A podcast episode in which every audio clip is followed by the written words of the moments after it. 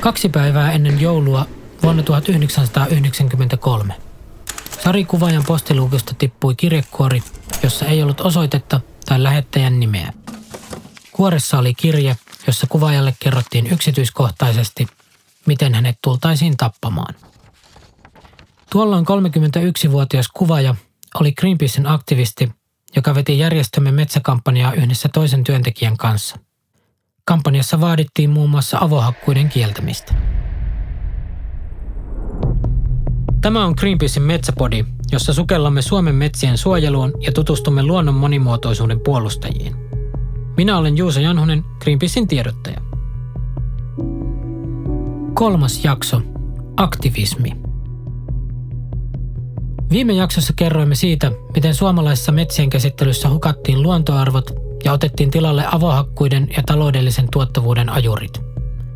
1900-luvun hurjimpien avohakkuaikojen ja tehometsätalouden läpilyönnin vastapainona Suomeen syntyi kuitenkin myös luonnonsuojeluliike.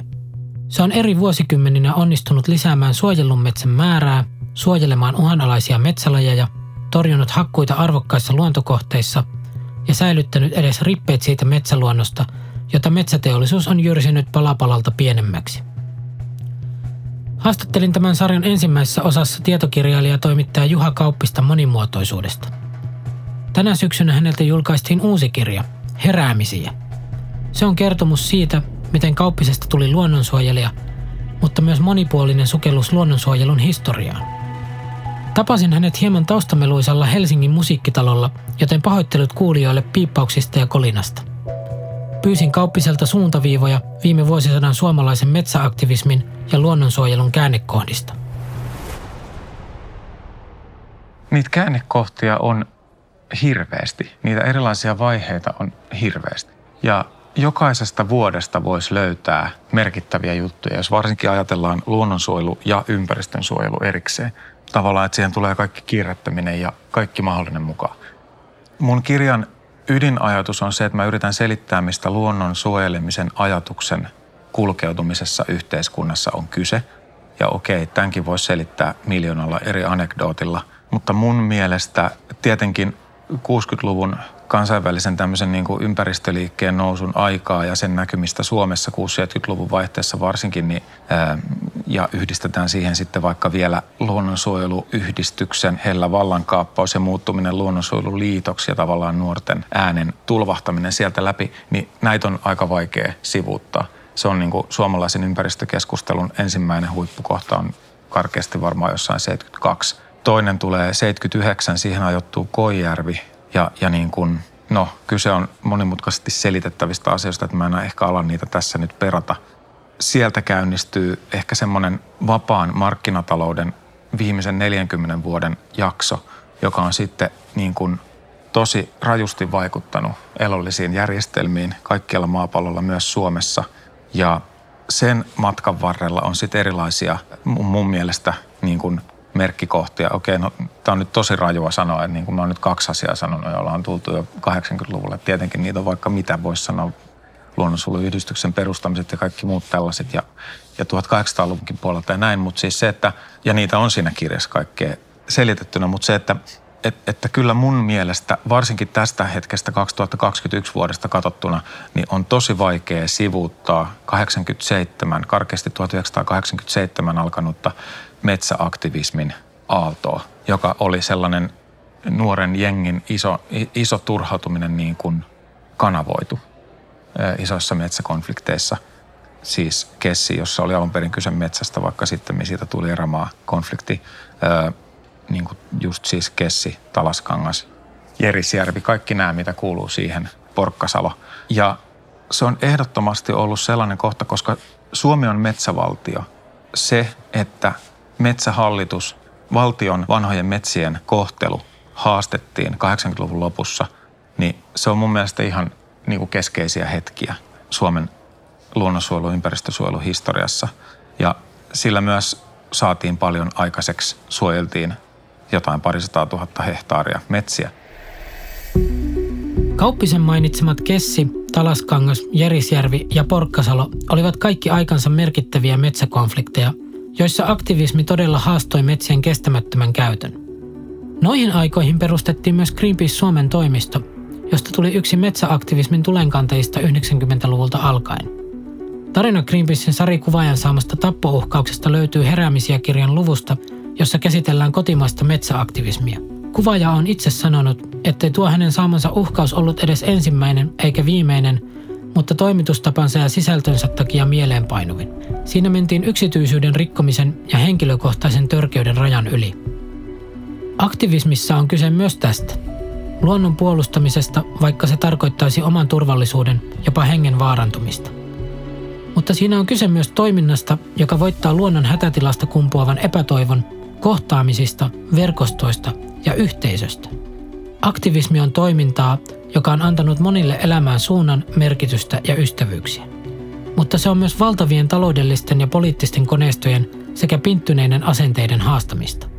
Vaikka tietoisuus luonnon tilasta ahdistaisikin, kynnys lähteä mukaan aktivismiin tai edes kutsua itseään luonnonsuojelijaksi on ollut monelle korkea. Lähiympäristön paine ja yhteiskunnan asenteet luonnonsuojelijoita kohtaan ovat voineet tarkoittaa yksilötasolla suuria uhrauksia. Luonnonsuojelijaksi julistautuminen, niin kyllä se tylsästi sanottuna se on tarkoittanut monelle sitä, että mahdollisuudet edetä vaikka omassa, omassa ammatissaan omalla paikkakunnalla on niin kuin käytännössä mennyt. Sillä on ollut siis toisin sanoen älyttömän suuri rikkova voima monille ihmisille, jotka on sen tehneet, sen valinnan 1900-luvun puolella. Toisille ihmisille sitä painolastia ei ole tullut, toisille ihmisille se on tullut. Se on myös yksi asia, mikä on hyvä huomata, mutta että, että se jatkuva esiintyminen samojen asioiden kanssa vaikka paikallismediassa, niin siitä seuraa sellainen kylähullun maine, että miksi tuo ihminen ei hanki elämää itselleen. Ja tosiasiassa samanaikaisesti se asia siinä ytimessä on niin – että jos se yksi ihminen ei tee tota, niin tapahtuu jotain sellaista, esimerkiksi, että iso tekojärvi rakennetaan ja sen jälkeen tuhannet ihmiset on ihan raivoissaan, että miksi näin tapahtuu. Mutta ihmiset ei näe tätä yhteyttä. Helena Tiihosesta paukuttamassa sitä samaa asiaa vuotoksesta vuosikymmeniä, taistelemassa niin kuin käytännössä lähes yksin nämä viimeiset vuodet tai parikymmentä vuotta. Sen niin sanotusti lopullisen korkeimman hallinto-oikeuden päätöksen jälkeen vuonna 2002, mikä oli kaikkea muuta kuin lopullinen. Kylähullun leima narsistin leima, semmoinen, että toi ihminen haluaa tuoda itsensä esille. Ja jos me pysähdytään katsoa, mistä siinä on kyse, niin siinä on kyse sellaista asioista, joiden takana seisoo tuhannet muutkin ihmiset. Mutta kukaan niistä ei ehdi tehdä mitään, eikä jaksa, eikä, eikä niin kuin tavallaan halua tuhlata siihen elämäänsä, vaan ne haluaa tehdä muita asioita. Ja vastauksena tuohon sun kysymykseen, niin sillä on iso hinta ollut tosi tosi monille ihmisille, sadoille ihmisille Suomessa, että ne on päättäneet omistaa elämänsä luonnon puolustamiselle. Ja mun kirja ehdottomasti on niin kuin sen yksi tärkeimmistä olemassaolon syistä on se, että se on kunnianosoitus niille ihmisille. Terroristit, kommunistit, valehtelijat, paniikinlietsojat, uskonlahkolaiset, rikolliset. Muun muassa näin on viimeisen vuoden aikana somessa nimitelty elokapinalaisia – jotka vaativat päättäjiltä tekoja ilmasto- ja monimuotoisuuskriisien ehkäisemiseksi. Juha Kauppisen mainitsemaa luonnonsuojelijoiden leimaamista ja vähättelyä tapahtuu siis edelleen. Yksi heräämisiä kirjan vahvistamista havainnoista onkin se, että aktivismin vastustajien argumentit eivät ole ajan saatossa juuri muuttuneet. Aivan kuten tänä päivänä, myös parikymmentä vuotta sitten niissä keskityttiin asiasta väittelemisen sijasta aktivistien ja näiden keinojen arvosteluun – kun esimerkiksi kaivelee Greenpeacein media-arkistoa lähivuosikymmeniltä, huomaa, kuinka värikästä sanottavaa metsäteollisuuden vallanpitäjillä on joskus ollut. 1993. Helsingin Sanomat. Metsäteollisuus ryn toimitusjohtaja Jarl Köhler kutsuu haastattelussa Greenpeacein Sari oman pesän likaajaksi – ja esittää ilman todistusaineistoa perättömiä väitteitä, että järjestö keskittyy metsäteollisuuden haastamiseen, koska se saa suojelurahaa muilta teollisuuden aloilta. 2001. Iltasanomat uutisoi puu- ja erityisalojen ammattiliiton Sakari Lepolan puheesta, jossa hän syyttää Greenpeacea kansainvälisen terroristijärjestön tavoin toimimisesta ja nimittää järjestöä metsäalan alkaidaksi. 2002. Iltalehti kertoo maa- ja metsätaloustuottajien keskusliiton MTKn puheenjohtaja Esa Härmälän kirjoituksesta, jossa tämä nimittää Greenpeacein aktivisteja natseiksi. Järjestön puolelta vastataan, että Härmälällä on tainnut mennä pasifistit ja natsit sekaisin. Sanoilla on seurauksia. Vielä 2000-luvulla kiivaimmille metsäaktivismin vastustajille ei aina riittänyt se, että poliisi valvoo aktivistien toimintaa. Ilmapiiri oli monella tavalla aika vihamielinen silloin 90-luvun lopulla, 2000-luvun alussa. Et ihan mun ensimmäisinä aktivismin vuosina niin jo esimerkiksi kävi tällainen, että Kuhmossa, kun oltiin osoittamassa mieltä vanhan metsän hakkuulla, niin ensin mun päälle motokuski kaatoi puun, missä onnekkaasti en heittänyt henkeäni. Mutta sitten kun me lähdettiin kävelemään terveysasemalle, koska tietenkään metsähallituksen henkilökunta ei esimerkiksi tarjonnut meille kyytiä, vaikka heillä oli autot siinä, ja näkivät, että olemme loukkaantuneet, lähdettiin kävelemään monen kilsan matkaa tievarteen, missä meillä oli auto, että päästäisiin terveysasemalle – niin siinä matkalla sitten vielä motokuskin veljekset pahoinpiteli meidät, mut ja pari aktivistikaveria. Ja tämä oli tavallaan vaan niin kuin kärjekkäin ilmentymä siitä, minkälainen se ilmapiiri silloin oli Kainuussa metsäaktivisteja kohtaan. Että kyllä se oli ihan sellaista, että kun me joidenkin ystävien luona vaikka majotuttiin, niin heille saattoi kaupunginjohtaja soittaa, että miten te majotatte näitä terroristeja täällä ja saattaa tulla ongelmia, jos jatkat tällaista majoittamista ja ihmisiä uhkailtiin työpaikan menettämisellä, jos he oli meidän kanssa tekemisissä. Ja vähän se oli sellaista, että sai koko ajan vilkuilla olkansa yli, että uskoltaako kävellä Ämmänsaaren kadulla, mikä oli silleen aika, aika erikoista 2000-luvun alun Suomessa.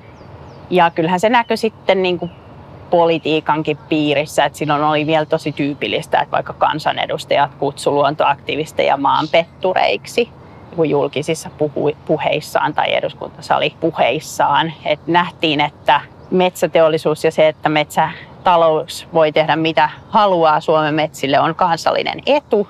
Ja kuka tahansa, joka ei hyväksy, että se on kansallinen etu, niin keikuttaa venettä tavalla, joka ei ole hyväksyttävää. Et nykyäänhän tämä on jopa niin moniäänistä tämä metsäkeskustelu verrattuna siihen, mitä se silloin 20 vuotta sitten oli. Tässä kokemuksistaan kertoo Sini Harkki. Nykyään hän on Pohjoismaiden Greenpeacen ohjelmajohtaja, mutta ennen sitä hän ehti toimia parikymmentä vuotta eri järjestöissä metsäaktivistina, kampanjoitsijana ja Greenpeacen maajohtajana Suomessa. Näinä vuosina hän on ollut metsäkeskustelun ytimessä niin kabineteissa, mediassa kuin aktivistien ryhtyessä toimeen. Haastattelin häntä kesällä Helsingin teurastamolla. Miten Sini Harkista tuli aktivisti? No mä sanoisin ehkä, että mä ryhdyin aktivistiksi joskus 96-97.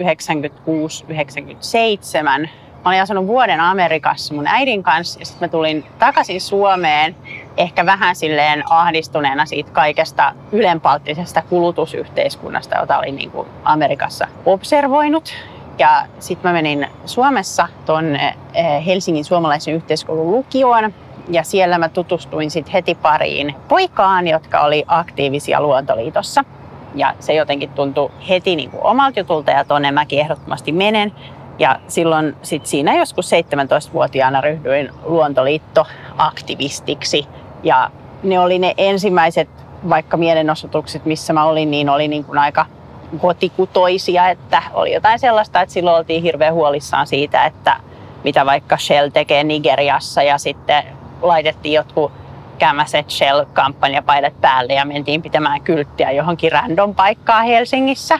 Et ihan hirveästi ei ehkä mietitty, että kuka tässä on se vastaanottaja ja miten tämä vaikuttaa, mutta oli tärkeää tehdä jotain. Ja se oli ehkä se niin kuin ekat pari vuotta sitä. Ja sitten kun mä pääsin lukiosta pois, niin mä kävelin sisään Luontoliiton toimistolle tapaamaan metsävastaavaa ja sanoin, että haluan ryhtyä metsäaktivistiksi, mitä voin tehdä. Ja siitä alkoi sitten oikeastaan niin kymmenen vuoden metsäaktivismi-ura, jolloin tein hyvin vähän mitään muuta kuin keskityin jäljellä olevien vanhojen metsien suojeluun Suomessa ja miten pitkään olen ollut aktivisti.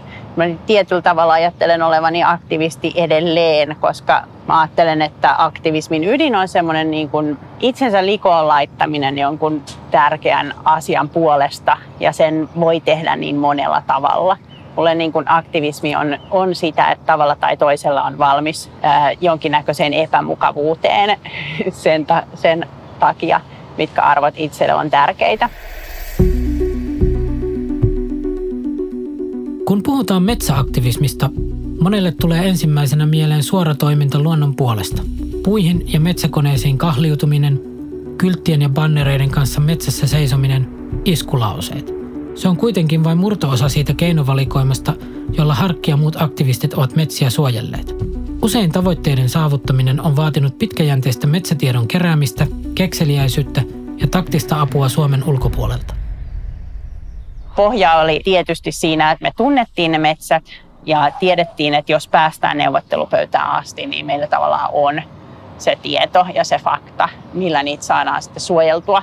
Mutta se oli aika kattavaa, että toiminta oli sitä, että kartotettiin niitä metsiä, löydettiin uhanalaisia lajeja, tiedettiin mistä puhutaan, tehtiin erilaisia karttakoosteita metsäteollisuudelle esimerkiksi ehdotuksia siitä, että mitkä luonnontila sen kaltaiset arvokkaat metsät pitäisi jättää hankintojen ulkopuolelle. Pohjois-Suomessa silloin tämä oli vielä niin kuin valtavia karttapumaskoja, joita monistettiin. Ja mä muistan yhdenkin kansion, mitä kasattiin, missä oli 470 sivua erilaisia karttamonisteita ja sitten se kannettiin jonnekin Stura Enso, että no niin, tässä on nyt tämmöiset arvokkaat metsät, mistä teidän ei pitäisi hankkia puuta. Et se oli sitä kartottamista ja sitten toisaalta tosiaan viestimistä, mediahuomiota aiheelle – jota käytännössä käytettiin eniten silloin, kun joku kohde oli akuutisti uhattuna, koska se yleinen metsäkeskustelu ei, ei tosiaan silloin ollut semmoinen, että siinä olisi ollut tilaa semmoiselle yleiselle, että pitäisikö nyt vanhoja metsiä suojella enemmän vai ei koska meillä ei ollut oikein liittolaisia. Oli niin kuin ihan yksittäisiä kansanedustajia, jotka oli kiinnostunut tästä. Ympäristöministeriö ei uskaltanut edistää lisäsuojelua Pohjois-Suomessa, koska ne piti sitä poliittisesti mahdottomana. Mutta kyllä se varmaan meidän tärkein toimintatapa oli sit se, että koska metsäteollisuuden asiakkaat muualla Euroopassa oli paljon sensitiivisempia tälle jutulle ja aiheelle, ja jotkut isot painotalot tai kustantamot Britanniassa, Saksassa, jolle me puhuttiin, niin hehän ei missään nimessä halunnut sinne Der Spiegeliin sellaista juttua, että heidän kirjansa on painettu suomalaiselle aarniometsäpaperille. Mutta niitä juttuja tuli, että me otettiin yhteyttä mediaan, vietiin heitäkin katsomaan näitä metsiä, kuvaamaan, kertomaan omissa maissaan siitä. Ja yhtä aikaa sitten oltiin yhteydessä suoraan näihin asiakkaisiin, kerrottiin, että minkälaisia metsiä Suomessa hakataan, jotka pitäisi suojella. Ja aika paljon myös tuotiin heitä ihan katsomaan näitä metsiä. Ja se oli, ihan, se oli mun mielestä niin kuin tosi tärkeä toimintatapa, koska se, että kirjelmöit jonkun saksalaisen kustantajan kanssa suomalaista arniometsistä on ihan eri juttu kuin se, että ne tulee itse katsomaan ja näkee ja koskee niihin johonkin keskiajalla syntyneitä puita ja miettii, että ehkä ei tosiaan ole ihan fiksua, että tämä menee selluksi ja heidän kirjoihinsa jauhetaan ja siitä se lähti sitten purkaantumaan, että nämä asiakkaat ilmoitti suomalaisille paperifirmoille, että he ei halua, että näistä vanhoista metsistä heille tulee puuta. Ja tämä johti siihen, että näitä meidän koostamia karttapumaskamappeja alettiin sitten metsäteollisuudessa lehteillä uusin silmin ja todettiin metsähallitukselle, että näistä arvokkaaksi arvioiduista metsistä ei haluta enää ostaa puuta. Ja tällä tavalla sitten metsiä osa saatiin suojeluun neuvottelujen kautta, osa ei. Mutta mun mielestä se onnistumisprosentti oli ihan kohtuullisen hyvä. Harkin mielestä asenteet aktivismia kohtaan ovat pehmenneet ainakin mediassa ja poliitikkojen keskuudessa, vaikkei se ehkä somen huutomyrskyissä aina siltä vaikuta. Aktivismi on eräänlainen peili, joka heijastaa yhteiskunnan muutoksia. Yleinen ympäristötietoisuuden lisääntyminen, yhteiskunnan vapaamielistyminen tai vaikka naisten tasa-arvon edistyminen ovat vaikuttaneet myös siihen, mikä aktivismissa on mahdollista. Se oli kyllä nähtävissä jo silloin, kun itse metsäkampanjaa tein, että metsäteollisuuden ja metsätalouden puolella oli niitä niin kuin vanhoja sovinistijääriä, joille kaikki luonnonsuojelijat oli terroristeja ja vähintäänkin kommunismin kätyreitä, joiden tarkoitus oli vain sosialisoida koko suomalainen metsäomaisuus yhteiskäyttöön ja mätänemään suojelualueena pystyyn. Ja ehkä silloin jo näkyi, että ne tavallaan vanhat metsäteollisuusjäärät joiden toimintatavoista niin kuin näky, että he esimerkiksi, jos meillä oli joku yhteinen tilaisuus, että tuotiin vaikka ulkomaisia toimittajia tai asiakkaita katsoa näitä vanhoja metsiä Lappiin, niin metsäteollisuudella saattoi olla edustajia, jotka siis avoimesti vaikka tytötteli mua ja kaikkien läsnä ollessa kyseenalaisti mun asiantuntemuksen ja siis toimi niin kuin törkeän sovinistisesti. Ja yksi kohta mä muistan, jolloin mä tajusin, että nämä tyypit ei ole enää niin kuin kenenkään etu. Myös sillä metsäteollisuuspuolella oli, kun yksi erään nimeltä mainitsemattoman suuren suomalaisen metsäteollisuusyrityksen ison asiakkaan edustaja Britanniasta, joka oli nainen, niin tuli mulle yhden tämmöisen tapaamisen jälkeen sanomaan, että he's an absolute pig tästä yhdestä metsäteollisuuden edustajasta. Ja silloin ehkä niin kuin siellä alkoi tulla semmoinen pieni sukupolven vaihdos, että kyllähän he niin kuin itsekin huomasi, että nämä jäärät ei enää edusta tätä maailmaa ja edes siellä asiakkaiden silmissä ei tällä linjalla pärjätä.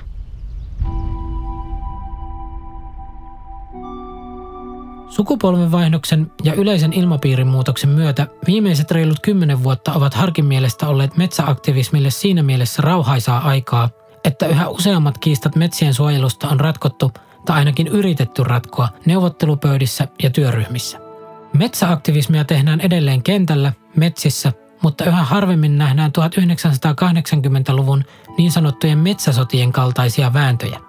Aktivismin avainsanoja ovat edelleen tiedonkeroo, tutkimus, luontokartoittaminen ja nyt myös sosiaalinen media.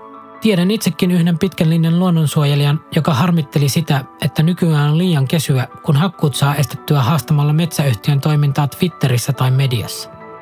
Tämä on tietysti huumoria ja kärjestämistä. Työtä nimittäin riittää. Suomalaisen metsäteollisuuden toiminnan epäkohdat ovat pitkälti edelleen samoja kuin 40 vuotta sitten. Avohakkuut, korvaamattomien vanhojen metsien tuhoaminen – monimuotoisuuden katoaminen ja suomalaiselle rakkaiden metsämaisemien myllertäminen. Tämän vuosituhannen ilmiönä voidaan myös pitää yhä räikeämpää viherpesua, jossa sellutehtaat nimetään biotuotetehtaiksi ja suomalainen metsänkäsittely ilmastoteoksi. Metsäaktivismia siis tarvitaan yhä. Suomen viimeiset vanhat metsät tarvitsevat suojelua, avohakkuut vaihtoehtoja ja metsien lajisto puolesta puhujia.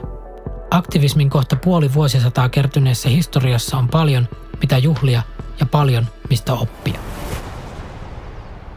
Suomalaisen metsäaktivismin ehkä yksi vähän erityinen ominaispiirre on ollut se, että on oikeasti kartotettu niitä metsiä, oikeasti haettu sitä biologista osaamista ja ymmärrystä ja niillä konkreettisilla kartoitustuloksilla, uhanalaisten lajien esiintymillä – ja faktoilla sitten käytetty eri keinoja, millä on niin puskettu suojeluun niitä kohteita. Ja jo 90-luvun vanhojen metsien suojeluohjelma oli paljon isompi tämän aktivistien kartoitus ja toisaalta poliittisen vaikuttamisen työn kautta. Ja sitten ehkä se koko 2000-2010 väli, mikä oli mun ehkä semmoinen isoin niin kuin metsäaktivismikausi, niin taas käytettiin siihen, että eri tavoin kampanjoitiin suojeluun niitä isoja luonnontilaisen kaltaisia vanhoja metsiä, mitkä oli jäänyt näistä virallisista suojeluohjelmista ulos. Ja siinä pääfokus oli Kainuu, Lappi ja sitten vielä niin kuin ihan pohjoisin Lappi, Inari ehkä vähän erillisenä kysymyksenä. Ja näiden kampanjoiden seurauksenakin lähes 200 000 hehtaaria metsää meni sitten kampanjoinnin ja neuvottelujen kautta suojeluun. Osa pysyvään ja osa väliaikaiseen, mutta kyllä se on, se on hyvin iso määrä, mikä silleen kestää vertailun kaikkiin virallisiin suojeluohjelmiin. Et sanoisin, että suomalainen metsäaktivismi on saavuttanut ihan tosi tosi paljon niitä konkreettisia tuloksia ja suojelumetsiä. Olemme nyt Metsäpodissa käsitelleet monimuotoisuutta, metsäteollisuuden historiaa ja nykytilaa sekä aktivismia. Yksi aika keskeinen asia on kuitenkin jäänyt uupumaan. Me emme ole käyneet metsässä. Ensi kerralla korjaamme tilanteen ja suuntaamme Hämeen metsiin parmojen syötäväksi ja tutustumme lähemmin yhteen suojeluaktivistien alalajiin, luontokartoittajiin. Tule mukaan!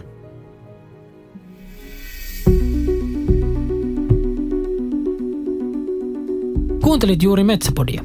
Tämän podcastin on tuottanut Artlab yhteistyössä Greenpeacein kanssa. Äänisuunnittelu ja editointi Jussi Liukkonen. Musiikki Arttu Silvasta. Ääninäyttelijä Juha-Pekka Mikkola. Kiitos kaikille haastatelluille, käsikirjoituksen viilailussa ja tuotannossa auttaneille ja teille kuulijoille. Jos pidit kuulemastasi, tilaa Metsäpodi ja kerro meistä kavereillesi. Kuulemisiin!